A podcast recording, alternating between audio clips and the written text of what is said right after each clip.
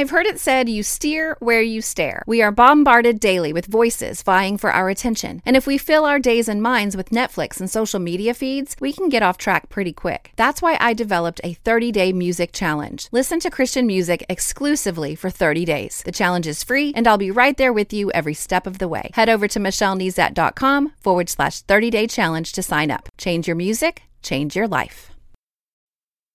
You are listening to More Than a Song, episode 234.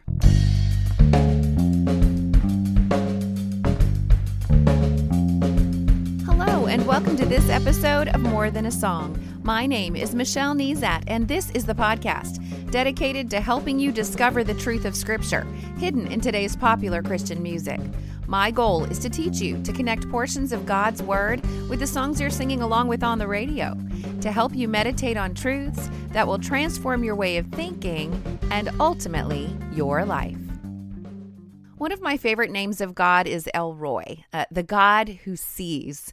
And while God's sight is perfect, it's our spiritual eyes that may need attention. And we're going to talk about seeing God in everything using TobyMac's song, Everything, as our inspiration and Scripture as our teacher. And I hope that your eyes will be opened to recognize the magnificent in the midst of the mundane. I can't wait to get started, but first, let's listen. I see you in everything, all day, and every beat of my heart.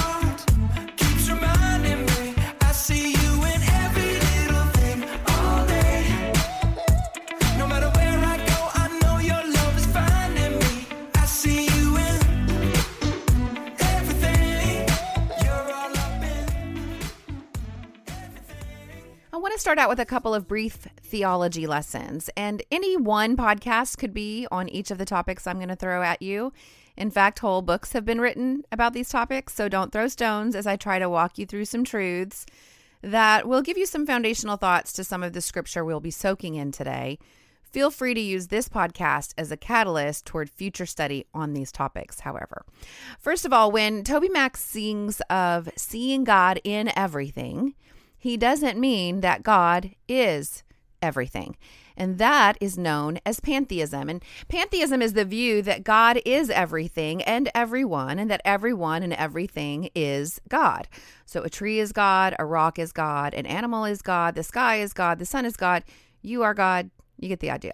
Pantheism is the supposition behind many cults and false religions. It shows up in Hinduism and Buddhism to an extent, various unity and unification cults, and Mother Nature worshipers, for example. And this idea is more popular these days than you think. Often it's called new spirituality, and its teaching leads people to practices that make people feel at one with the universe. If you keep your eyes perked up, you will see it in television and in ads and in Facebook posts and things like that. It's not, it's more woven into the fabric of society than you think. But Scripture does not teach pantheism. In fact, there are countless descriptions of God forbidding the worship of idols. And these idols are objects that represent a god or are worshipped as gods themselves. So if pantheism were true, it would not be wrong to worship such an object because that object would, in fact, be God. So that's just one logical explanation of how Scripture teaches it. But in addition, it doesn't teach that God is everything, but it does teach that he is everywhere. And God is not limited in his existence by space. He actually transcends all spatial boundaries and is present everywhere at once. And a fancy word for this truth is omnipresence. So one of my favorite Psalms of all time speaks of this truth. Psalm 139, verses 7 through 10. Where shall I go from your spirit? Or where shall I flee from your presence? If I ascend to heaven, you are there. If I make my bed in Sheol, you are there. If I take the wings of the morning and dwell in the uttermost parts of the sea, even there your hand shall lead me, and your right hand shall hold me. Now this should be a source of tremendous encouragement and comfort to you, that no matter if anyone else is with you, God is there. And even last week, we meditated on the truth that God is our very present help in time of trouble. And it's also a sobering thought, however, in every moment of temptation, in every moment of so-called private sinning, God is also there. He doesn't miss a thing. Now, God's omnipresence means he is present everywhere. There's no place in the universe where God is not present.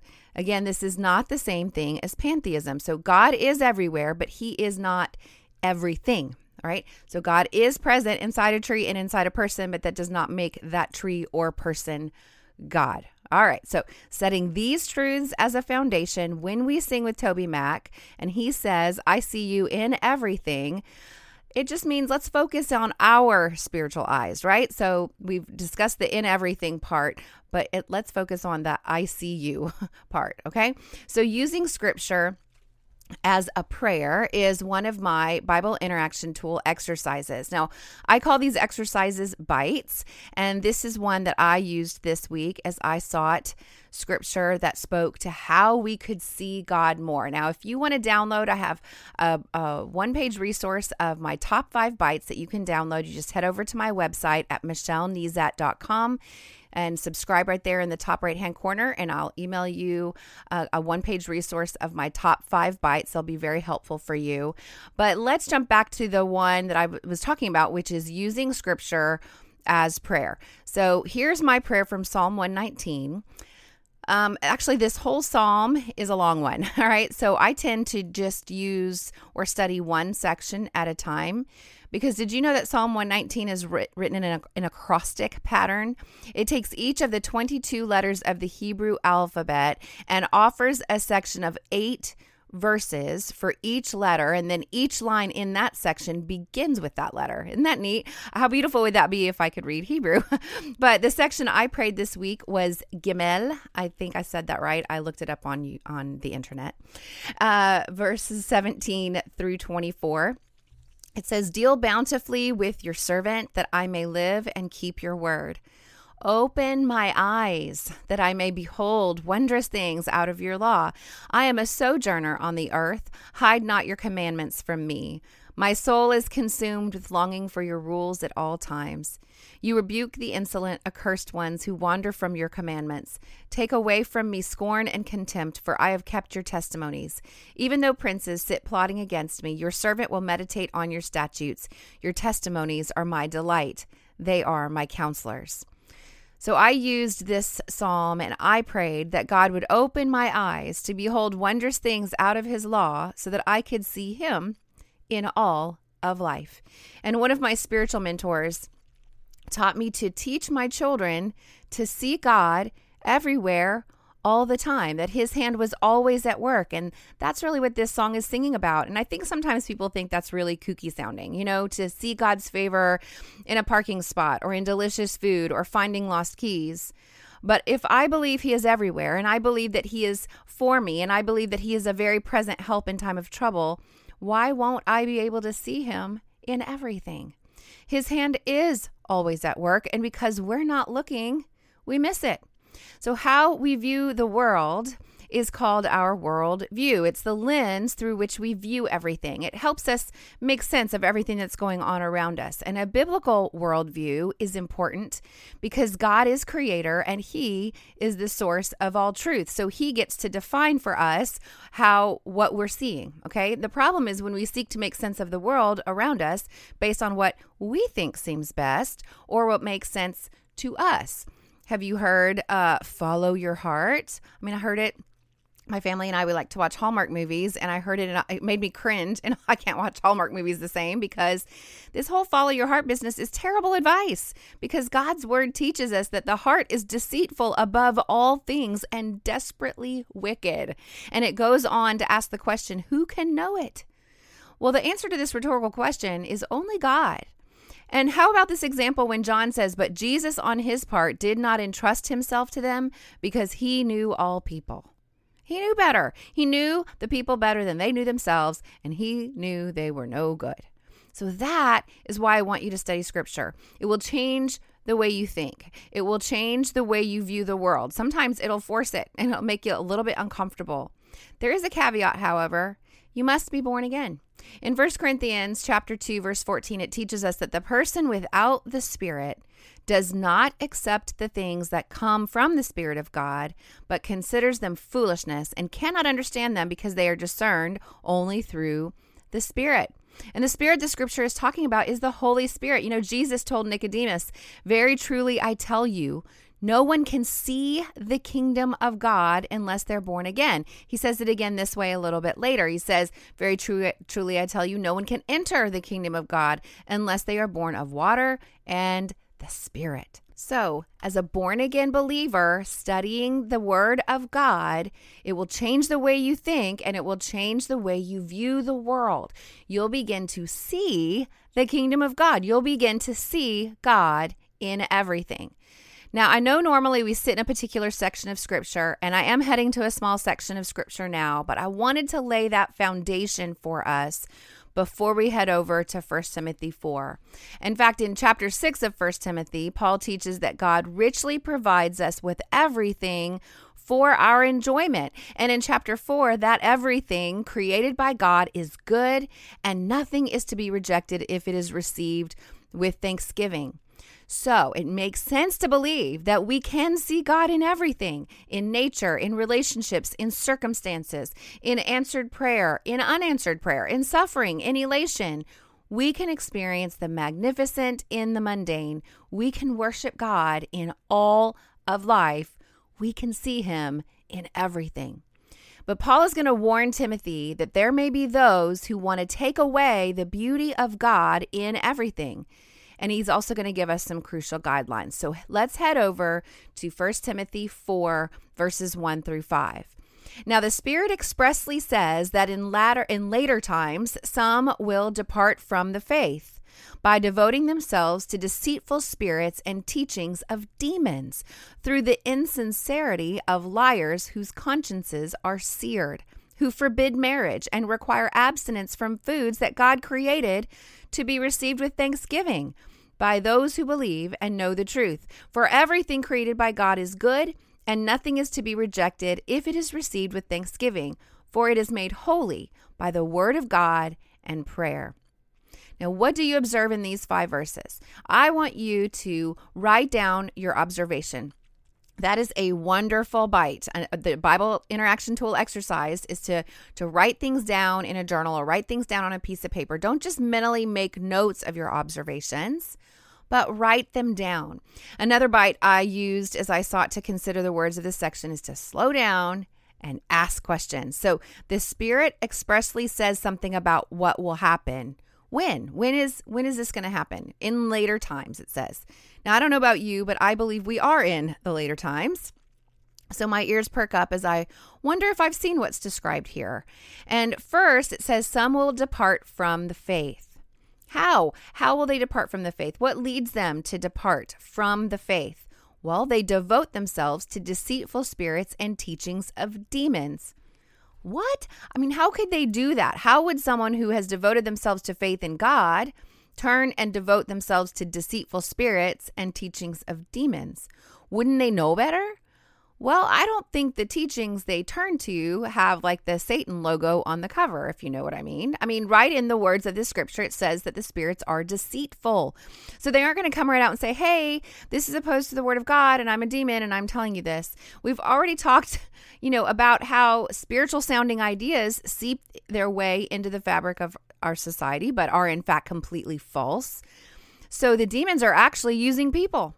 And the people are described here as insecure liars whose consciences are seared, meaning their consciences have been desensitized to moral pangs. And in my daily reading, I've been in Jeremiah lately, and man, does it come up over and over again how the prophets and priests of that time lied and had no thought to the things of God, yet spoke as if they did. Listen to this in Jeremiah 23. This is what the Lord of hosts says. "Do not listen to the words of the prophets who prophesy to you. They are making you worthless. They speak visions from their own minds, not from the Lord's mouth. They keep on saying to those who despise me, the Lord has said you will have peace. They have said to everyone who follows the stubbornness of his heart, no harm will come to you. I did not send these prophets, yet they ran with a message. I did not speak to them, yet they prophesied. If they had really stood in my counsel, they would have enabled my people to hear my words and would have turned them back from their evil ways and their evil deeds. Now, this should cause you to sit up a little straighter and consider the sources that you heed. There are actually people in the world today that claim to speak for God, but do not. And the best way for you to discern this is to have a firm grasp of Scripture for yourself so that you can see when they are twisting it for their own aim or for the aim of the devil, whose demons are obviously at work. So these particular people that Paul is warning of, these insecure liars who are no longer sensitive to the prompts of their conscience, much less the prompting of the Holy Spirit, they were forbidding marriage and requiring abstinence from certain foods. So Paul sees this as a red flag. Why? Well, because God created marriage and food to be, quote, received with thanksgiving by those who believe and know the truth. God called these things good way back in Genesis. So it should cause us to pause if someone says it's not good. Does this mean that God may not call an individual to abstain from marriage or food for a season or a particular reason? No, I'm not saying that, and neither is Paul. You know, he was not married, by the way. But these liars were leading their new devoted followers down a path that was directly opposed to God's word. And if you are following a source that you find yourself making excuses for when they are consistently teaching things that are not biblical, you may be on a slippery slope. So let's go back to the root teaching by Paul in verse 4. For everything created by God is good, and nothing is to be rejected if it is received with thanksgiving, for it is made holy by the word of God and prayer. So let's take eating for a moment. Eating in and of itself is not worship. But based on what Paul teaches here, it can become worship when it is received with thanksgiving by those who believe and know the truth. So eating becomes worship through knowing and believing and thanking. So the created world is not an end in itself. It finds its meaning when people created in God's image use it with a mind that knows God and a heart that believes in and thanks God. So we can see God in the food we eat because he created it and it is good. In fact, let's bring it back around to what we learned about pantheism. To enjoy the juiciness of a peach or the sweetness of honey is to enjoy God. I read that this week. Not because the peach is God or the honey is God, but because that kind of sweetness and pleasantness is indeed in God and from God, and he communicates his sweetness to us through his creation. So as we are aware of God in everything, let us receive what we see with thanksgiving. Because as Scripture teaches here, nothing is to be rejected if it is received with thanksgiving. So then my next question is, but how is it made holy? It says it's made holy. So how is what we're eating, for example, set apart for God's special use, right? So something to be holy, it is set apart for God's special use. How is our suffering set apart for God's special use? How is our appreciation of nature set apart for God's special use? Well, Paul teaches it is made holy by the word of God and prayer. So let's allow the Spirit to train our eyes to see God in everything, because he is indeed everywhere, that everything created by God would not be rejected, but considered good and set apart through the truth of his word and his guiding through prayer. So what's next? Well, we sort of went a little deeper this week. Your eyes may have glazed over a bit as we summarized pantheism and God's omnipresence. You could study further on these topics, perhaps soak in Psalm 139 as you consider it. There's a lot more to see in 1 Timothy 4 if you are willing to sit and ponder the truths there. More than anything, my prayer for you is found in Psalm 119:20, that your soul would be consumed with longing for God's word at all times, and that you would spend time with God as you spend time in his word. And I also pray that the Spirit will open all of our spiritual eyes to see him in everything. And then while you're in God's Word this week, let me know how you're doing. Email me, Michelle@MichelleNezat.com. Hop on Twitter @MichelleNezat or Facebook, Michelle L. Nezat. And let's talk about what you're learning. Now, before I tell you what song will be featured next week, I want to thank the premier Christian music streaming service, TheOverflow.com, for pointing their subscribers to this podcast. But more importantly, pointing them to God's Word through music. When you subscribe to their trial, you will receive a 10-day series of devotions I wrote based on some of my most popular podcast episodes. So I encourage you to check them out at theoverflow.com. And I want to thank my newest subscribers to my website, like Seth from New York, Sunny from Iowa, Mike from Texas, and Laurie from Texas. Welcome. Now, new subscribers to my website will benefit from that one-page resource that I talked about earlier with the top 5 bites that I've used on the podcast. They are a great place to start. And subscribers will also benefit from an email I send once a week. In that email, you will get a weekly memory verse resource to display on your smartphone, tablet, desktop, or you can print it out.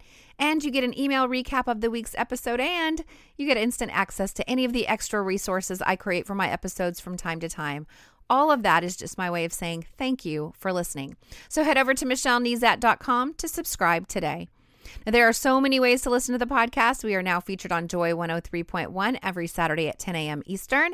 And as always, we are on Spotify or through Stitcher Radio. You can also subscribe in iTunes, and that is the place where you can leave me a star rating and a written review, which encourages me greatly, of course, but is also a way that helps me stay visible to new listeners. So I would really appreciate it if you'd head over to iTunes and do that for me. As always, if you take the time to review my podcast, I will take the time to personally thank you right here on the podcast. Well, that's it for this episode of More Than a Song. Next week, I will be using What a Friend by Matt Maher to jump into scripture. If you liked this episode, would you mind sharing it with others? I've made it really easy. With just one click, you can share via Facebook, Twitter, or email. Just head over to michellenezat.com/234. While you're there, I'd love to hear from you. Click on comment to join the conversation. Until next time, take time to meditate on God's word and consider his ways.